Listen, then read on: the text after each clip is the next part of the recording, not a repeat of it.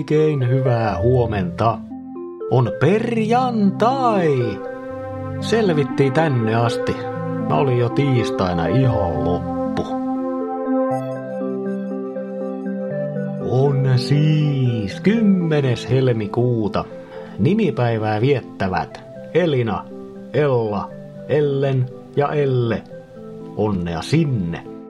Tossa joukossa on useampi, joka ansaitsee erityisonnittelut, mutta tänään haluan mainita sen Ellan, joka johti joukkojaan urheasti läpi projektipajan karikoiden ja saattoi samalla varastaa palan mun sydäntä. Tänään on muuten sitten myös maailman palkokasvien päivä, eli YK on teemapäivän nimissä saa Ellakin vetää herneen nenään ihan luvan kanssa. Lisäksi tänään on talvipyöräille töihin päivä.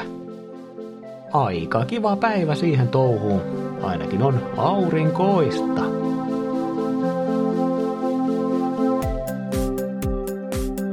Sää. Helsinki. Yöllä vettä ja räntää. Päivä on aurinkoinen. Korkein lämpötila plus kaksi. Kuopio. Yöstä voi jäädä heikkoa lumisadetta pitkälle päivään. Lämpötilat haarukassa plus yksi, miinus neljä. Tampere. Lumisateen jälkeen herätään ehkä jopa aurinkoiseen päivään. Lämpötilat aamun plus yhdestä, illan miinus kolmeen. Turku ja Salo. Yön räntäsateesta siirrytään varovasti aurinkoiseen iltapäivään. Aamulla plus kaksi, illalla miinus yksi. Paitsi että Salossa tietenkin lämpötilat yhden asteen verran alemmat.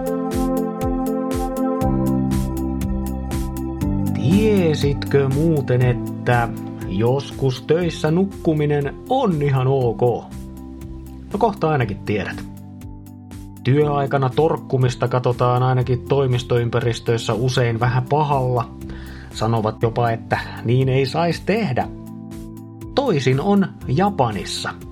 Tehokkuudestaan tunnetussa japanilaisessa työkulttuurissa tunnetaan käsite inemuri.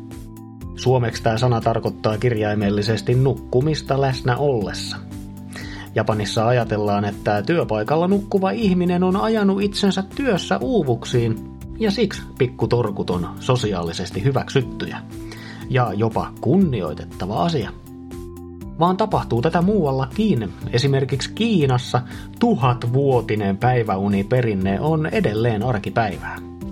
Toisaalta Etelä-Euroopassa on matkailija varmasti törmännyt siihen, että ravintola on keskellä päivää kiinni, koska työntekijät viettää siestaa.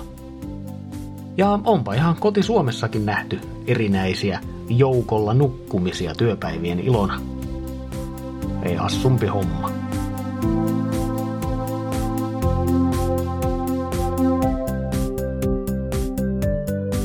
Näillä eväillä kohti viikonloppua.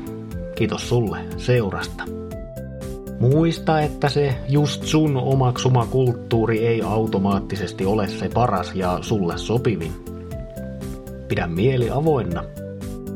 Minä olen vartin voimatorkkuja kannattava Mikko ja toivotan pehmeää perjantaita just sulle.